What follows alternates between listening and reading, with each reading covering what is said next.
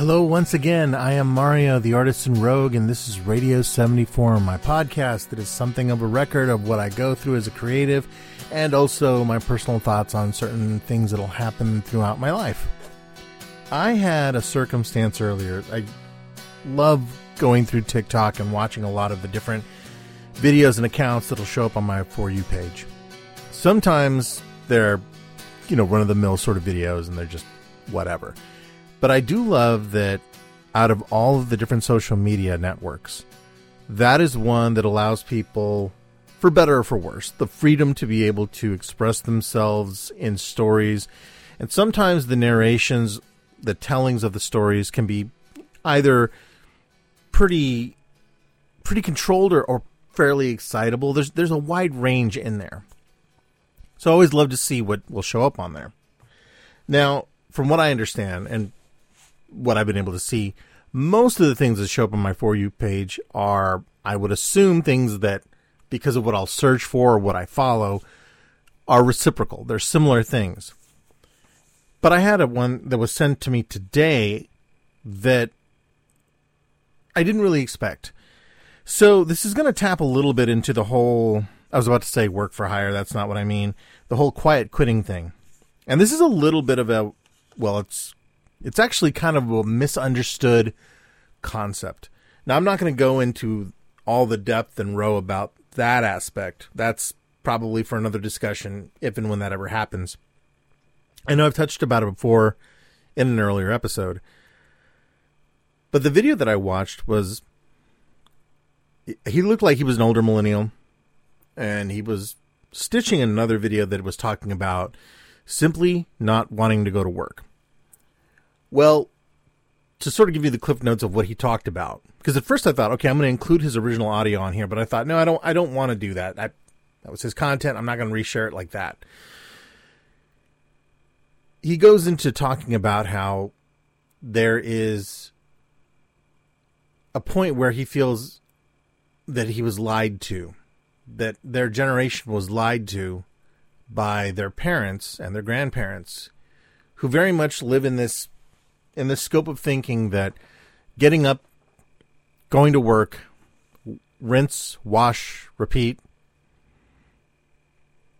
that's the way we have to live our lives.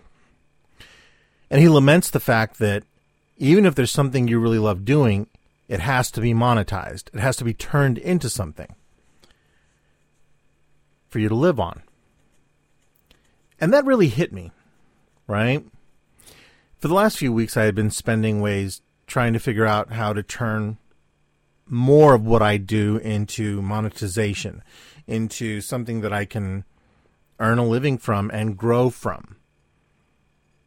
Now, I've known people that have had hobbies where once they get into it and they start streaming, recording, doing things over and over again, there is a burnout point that they'll hit where they suddenly don't find as much joy in what they're doing. I can use a perfect example of that. There's a fellow I follow on YouTube and across a couple of different channels. Oh, and I've met him in person. I actually bought his book from him at QuadCon about a year ago. Pixel Dan. Wonderful fellow. But he's often talked about how, because he features and reviews a lot of toys from Mattel, he's had big connections, all these other things, and his career has really been on the uptick recently. And I could not be happier for him, right? But he's brought up on occasion how burnout has really hit him. How, you'll get something, you'll get a specific thing, and you think to yourself, I can't even open this until maybe I get some photos of it, I set it up right, I make it look good, and then I do a review on it. And I thought, I go across that same sort of feeling on a much lesser scale. Right? When I get new art supplies or something, or I try and think, well, this would be a cool idea. Maybe I'll review these markers, or I'll talk about this thing, or whatever. Trying to come up with content, ideas, things to put across the different social media accounts I have. And I can honestly see where burnout can start to build. But let's not even go that far, okay? Let's go back to the original point of taking something that you love and monetizing it so that way you can get through life. So that way you can basically go from cradle to grave and be a part of the machinery, just another cog in the whole mechanization moving forward. It's no secret that I am not a fan of corporate conglomerate thinking. I had worked for many of them over the years. I always tried to find ways to fit in. I always tried to find ways to take my own abilities, my own capacities and creative capabilities and find ways to manifest them in these zones and find some kind of either compensation, attention, or praise for being able to do this for a company. And I can understand. In fact, I ended up responding back to the video saying, it's not just your generation. I'm Generation X. And I have always felt that way. And I want to be clear. It isn't about the I don't want to work, but it is.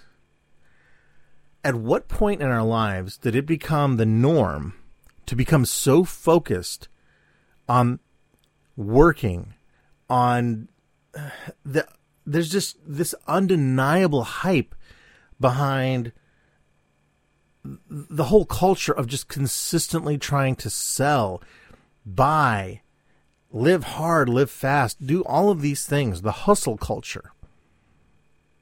When does it turn off? It feels like the phone that is sitting next to me, right? We truly live in a society, and I know I've touched on this before, where we are literally, for better or for worse, accessible 24 hours a day.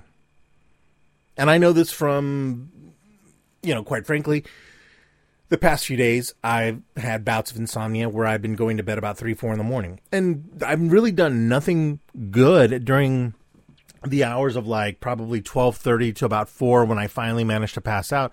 I'll doom scroll. I'll play a game. I will check through my emails. I'll check every single bit of social media I have. Maybe add an additional post, some thoughts, something like that. Really, it's nothing that I couldn't have done the next morning. It's nothing I couldn't have taken care of later. And in that same zone, I think about a conversation that I talked about earlier on here, where I had problems trying to get... In fact, you know what? My memory is so bad that I can't remember if I ever ended up putting that podcast episode up or not. But there was one where I talked about how not knowing my own boundaries, not being able to define those boundaries, led to me having a lot of circumstances where I would be on call and be available to work whenever somebody needed me to be. Now, for the most part, that's fine. But coming full circle back around to what they're talking about, I truly believe it isn't about the idea of not wanting to work as much as it is being so burned out because there is no easy answer. And what I mean by that is this. If I go shopping, let's say I go to Walmart or Hy-Vee or any place, right? And I'm buying groceries. Why does it seem like $10 of things that I will put in a small basket now is almost $100? Now that's a gross overestimation of what I'm using as an example. But doesn't it seem like inflation has gotten to the point to where it's almost miring us down? We're not allowed to dream. We're not allowed to vacation.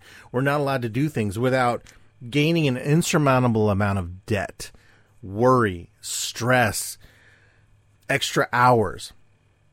I could also argue, and this is from firsthand knowledge from people in my own life, including myself at one point in time, working to the point that you're running away from your problems or the problems therein that are in your life. Maybe you don't want to think about a medical condition. Maybe you don't want to think about things happening in your family or in a relationship or whatever. Maybe you don't want to think about the fact that we don't really know what the future looks like for us. You see, my father was born in 41. My mother was born in 47.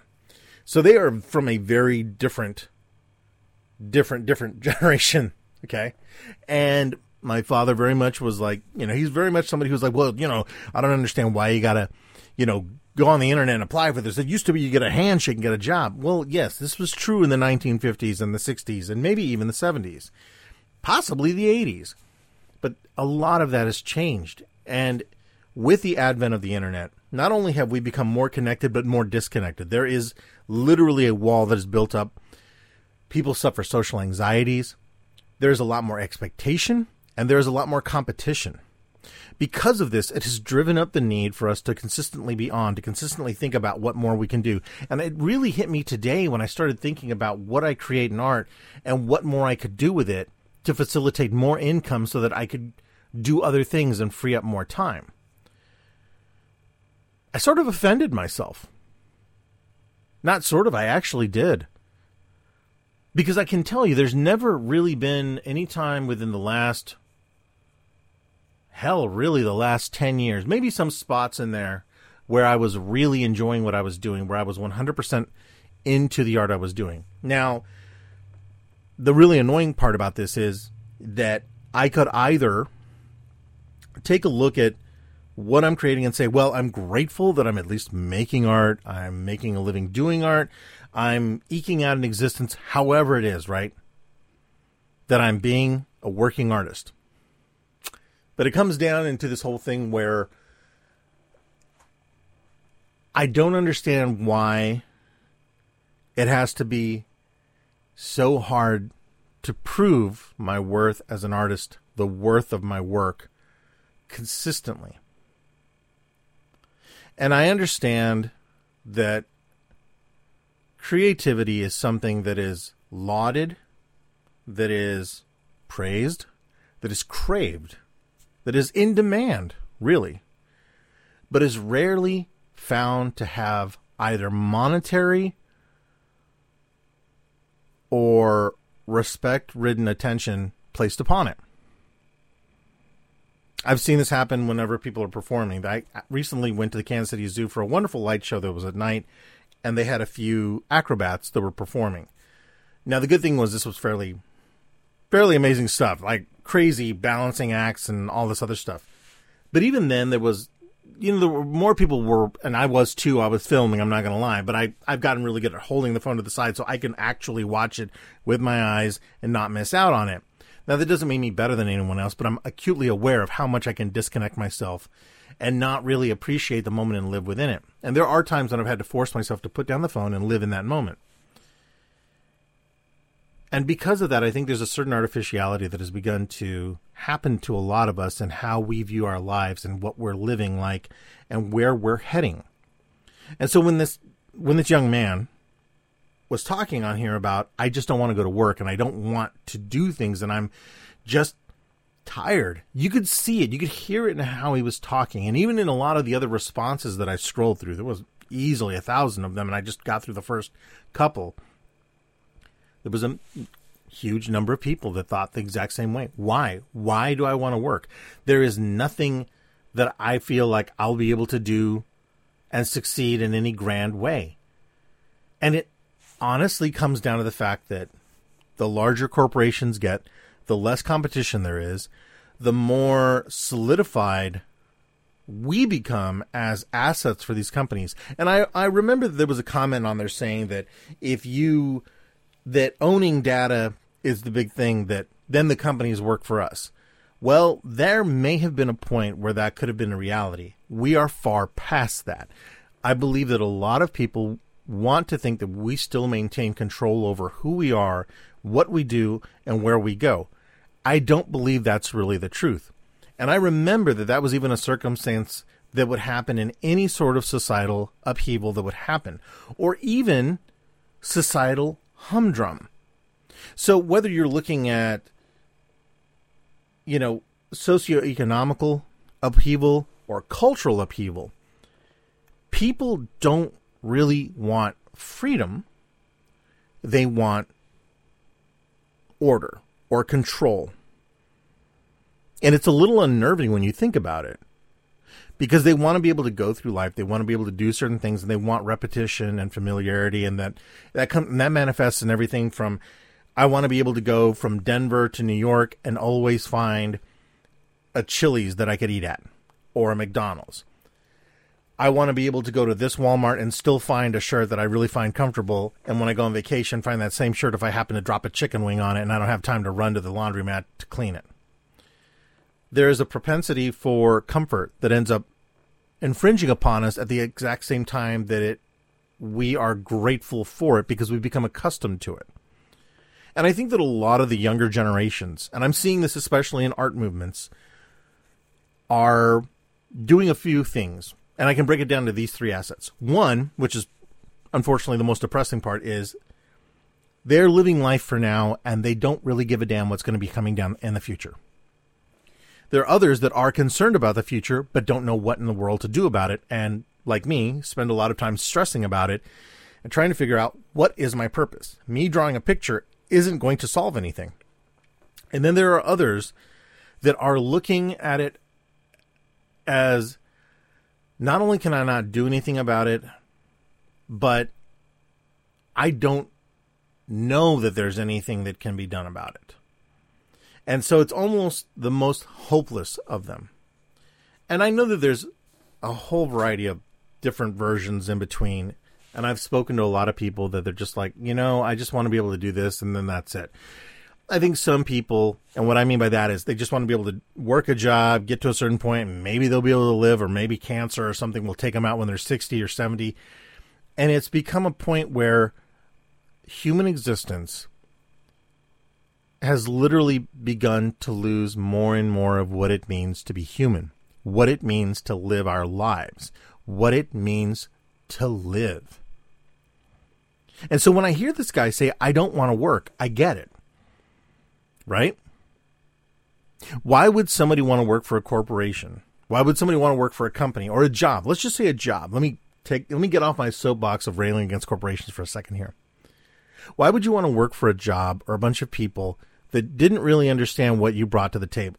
And even if you worked for a company that did, how many people, think about it right now, in your head, go in your head, think about your history, your work life, your people you've worked with. Think of the people that are always putting in that extra hour every day, their salary or their hourly. It doesn't really matter. And even if you're getting paid for it, think about how much less time you spend with family, with friends, with your pets, with your hobbies. I have a massive amount of what I like to call reading debt. I know right now, because I actually cataloged my books after the flood happened down here, I have close to 167 books. In fact, I just got another one today in the mail, right here next to me. So it's 168 books that I'd love to read, right? And I'm not even counting my comic book collection. Thankfully, those are the things that when I get them from a show, I read them before I board and bag them and put them away. And I'm pretty selective about that. And a lot of them were from my childhood, too. So they've been read, and I have reread them and put them away. But the books, I'm talking anything that's over 50 pages, you know, there's a ton of them I have not read. And that same sort of thing applies to other things. I've got a bunch of Gundam models sitting behind me at my other workstation. They need to be built. I've got a lot of other stuff that I've still got to complete. When does that happen? It's interesting that we live in a world that manifests and provides a lot of things. Right now, with streaming services and the redundant nature of entertainment, we have options between movies, podcasts, things on YouTube and Twitch, board games, dancing. I mean, just all sorts of things. There has never been a time where I can think that people have more options to do more things by yourself, with groups of people, virtually, in real life or otherwise, and at the exact same time, no time to do anything without scheduling, without dealing with stress, without doing all of these things. But ultimately, you're also still limited by the foundations of how much wealth do you have? How much time do you have? What is your health like? All of that plays right back into, why would I want to work that much for something that is ultimately not doing me any good? Sure, a paycheck is handy. Sure, health insurance can be helpful. There are things there. But ultimately, what I'm beginning to understand is the same thing that I have wondered since I got out of college. When you work for corporations, there is a large number of people that they're so happy they got a job or just something stable in their lives. They are willing to suffer through it. They're willing to deal with the downtrodden pangs, the disappointment, and just go, well, that's how life is. Well, you know, working for Fridays, working for the weekend. Thank God it's Friday. All of these things, as if this is some wonderful thing to look forward to. Now, it took me until I was much older to break away and start to really want to own what I'm doing. And I'm suffering through all kinds of things, crushing self-doubt, depression, you name it, right? Because running a business, doing stuff like this, sitting here at, well, it's 12:04 a.m. right now and recording this podcast, not just, as I've said before, for a record, but also maybe in the hopes that somebody will listen to it and glean some information from it, from my experience. It's something I wanted to do.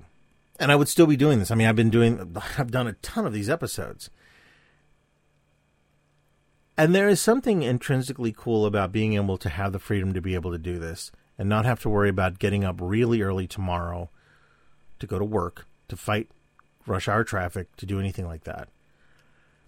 I did it for years. And I was under the assumption that it was going to get better. Now, I can only imagine what it's like to be in my 20s or 30s and know that it's not getting better.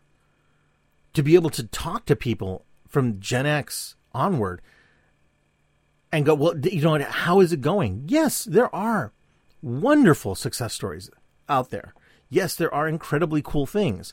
But it also hit me how many of those people I know that have been successful, like Pixel Dan, like other people, that literally took something they loved as a hobby, as an interest, and turned it into a job. Now, don't get me wrong. I do enjoy what I do, and I am looking forward to creating and being my own boss more and owning myself again. But there is a point where I wished that maybe some jobs had worked out so that I was able to keep the fire going for what I wanted to do, what I loved, and have that as well on the side. But as hard as I tried, it was never really going to manifest that way. It was just never coming together. And I couldn't figure out why for the longest time. Now, maybe there are other people out there that can do both. Maybe there's other people out there that are capable of powering through, but that's not me. Now, personally, I'm just worn out, tired, disillusioned with a lot of things. And I've been working really hard to get back up on my horse and get better at it. You know, be more accepting and understand, you know, more about the reasons why I made the decisions I did to go into this. Because when I went full-time freelance, there was, and it's still kind of that way, there were some times where I'm like, I have no income coming in right now.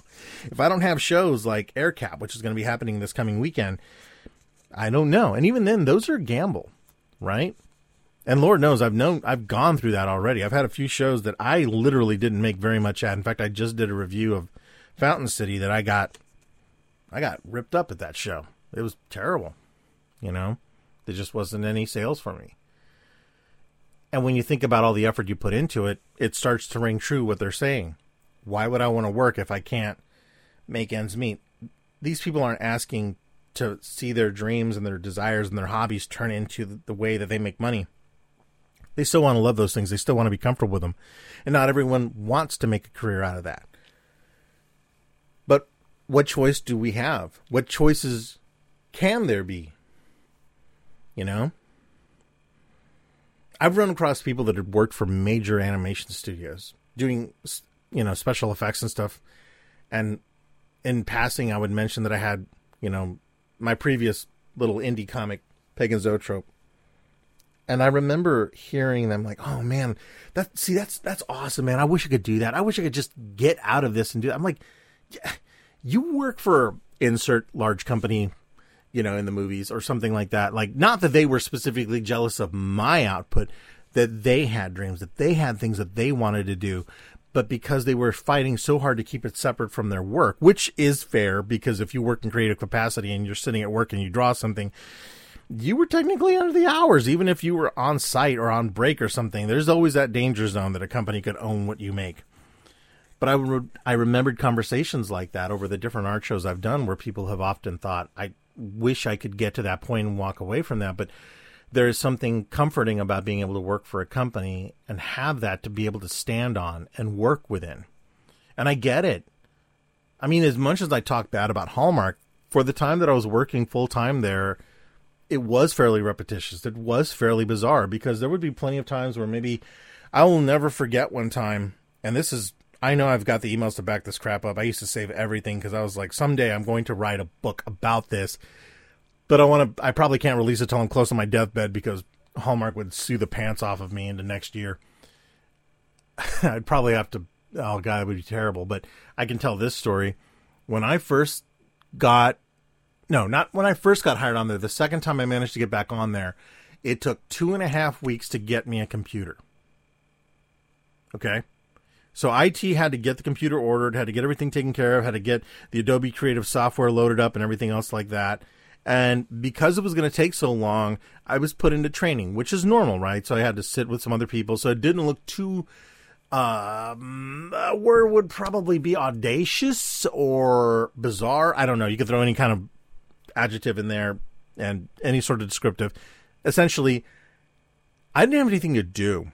See, I'd already worked there prior, and I kind of understood the work culture and how things work. Now, there were some new file systems I had to work with, storage, things like that, that are uniquely Hallmark. Because of that, I spent a few days reviewing and going over things, and I was handed sheafs of printed out things that they were like, I forget exactly what we called them.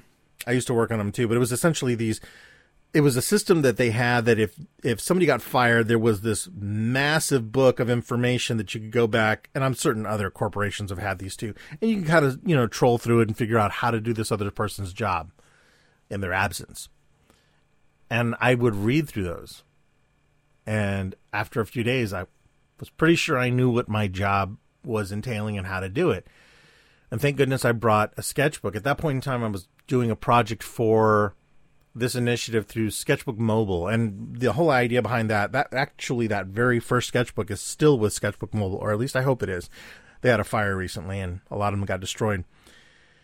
But I had enough time over those 2 weeks to draw it. I would film it. There's actually a YouTube video about me creating it. It's okay artwork, but it was more I didn't really know what I was doing or how to present it. And it was a little narrative, and I'll never see that book again. It's been sent off many years ago and part of their collection. But I remember I had enough time to do that. And if I hadn't had that, I literally would have been able to just wander around the complex, the whole campus there, because there wasn't anything to do. And even at that, the other people in the group didn't have a lot to do. We relied on other work that was upstream from us coming, down toward us, and then being able to work on that. Well, for any of you that know, it's not like greeting cards or knocking anyone over right now. It's still a huge industry, but there just wasn't a lot of work to do. And the company was very bloated at that time with employees. But I remember thinking to myself, this is nuts.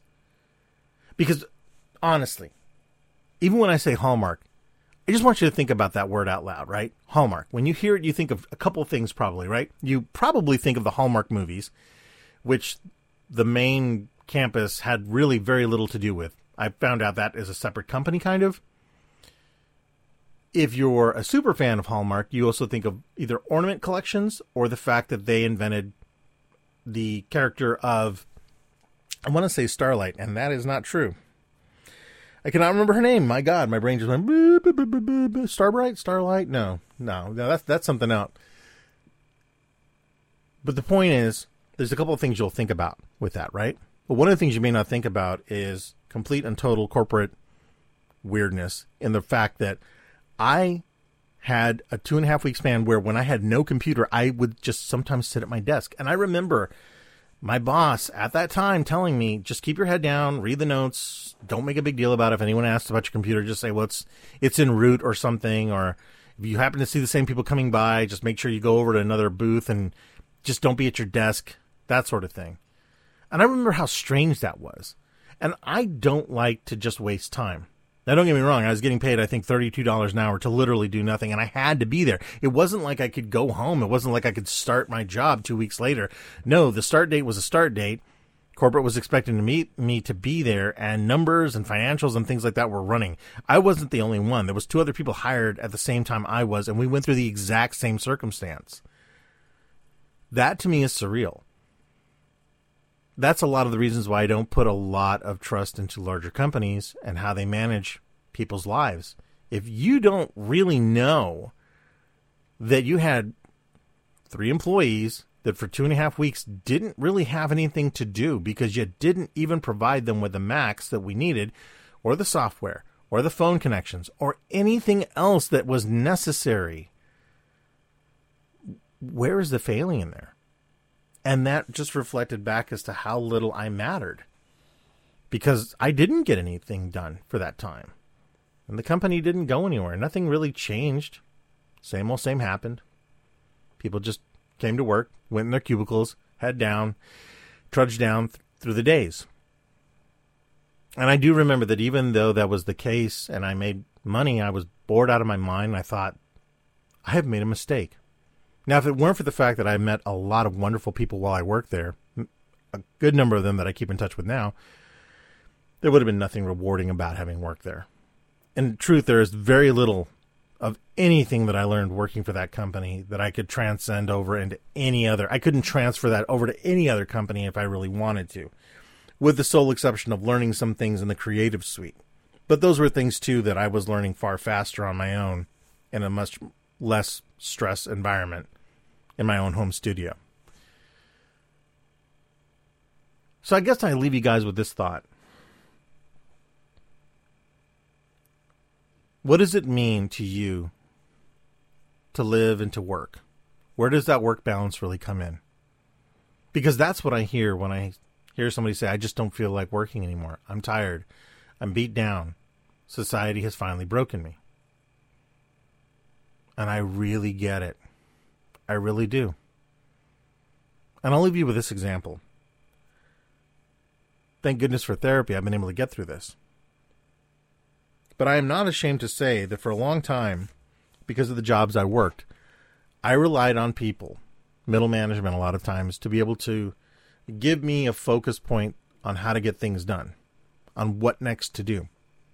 And when I find myself with free time, I am genuinely confused as to what to do next, how to manage my time effectively to become self-sufficient enough to get going. What's ironic about that, what is so weird is, if you go out and you look right now for any jobs, mainly in the creative field, even if you're not a creative, I dare you to do this, take a look at them. Go out into any of these job sites, any one of them, or to the main companies, look them up. There's almost always these catchphrases, self-starter, self-management, all of these things about specific roles that are overpowered and underpaid. They want you to be able to do a multitude of things, and that's because so much of the skill sets have overlapped. And I can understand why people feel this way. Maybe it's not the skill sets, but you're asked to work extra hours to put in that little extra bit of time, which is exactly what the quiet quitting aspect is about. And I even hate that term, quiet quitting, because it's not quiet quitting, it's getting paid for what the hell you're worth. Whether you're attempting to sell a piece of artwork for a specific amount of money, there should be no question as to why, regardless of the quality or the professionalism in that art. If that person feels that that's what it's worth, that's what it's worth. We're not talking vintage antiques here. We're talking a skill set unique to this person and the output and what you're getting out of it. That can go across the board in all career fields. And I'm hoping that as we move forward, there will be more focus and more to learn as to what part we play and how much control we've truly lost. And it's evident in everything. From how we've become less valuable as an individual and even more worth as a disposable cog in the system. Wow. That was a really heavy episode for me. And I think I kind of went all over the place. But at any rate, thank you for listening. I am Mario the Artisan Rogue. This is Radio 74. You can find me on all kinds of social media. I am on everything. I am revamping and updating my YouTube channel after the first of the year. There has not been an update on there for quite a while. I had somebody comment on that, and they are absolutely right. The majority of my video stuff has been on TikTok. That's been really great. There's been a lot of good feedback and some wonderful stuff on there. So if you're on that, please follow me on there. It's the Artisan Rogue as normal. And you can find almost all of the links on any one of the social media sites you'll find me on. There is going to be a release this next year at Nakacon for my graphic novel that is coming out for the World of Ardor. Volume 1 is coming out at that point in time. In fact, that's what I'm going to be working on right now as soon as I get off this microphone.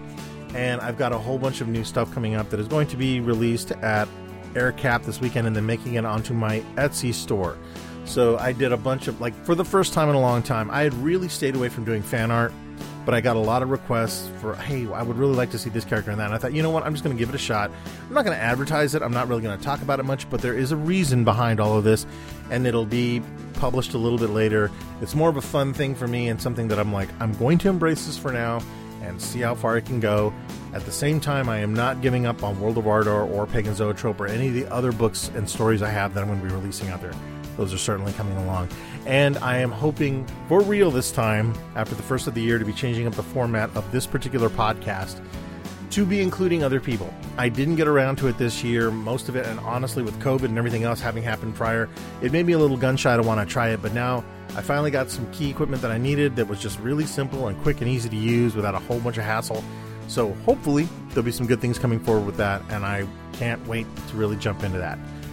Again, thanks for listening, and I will catch you guys in the next episode.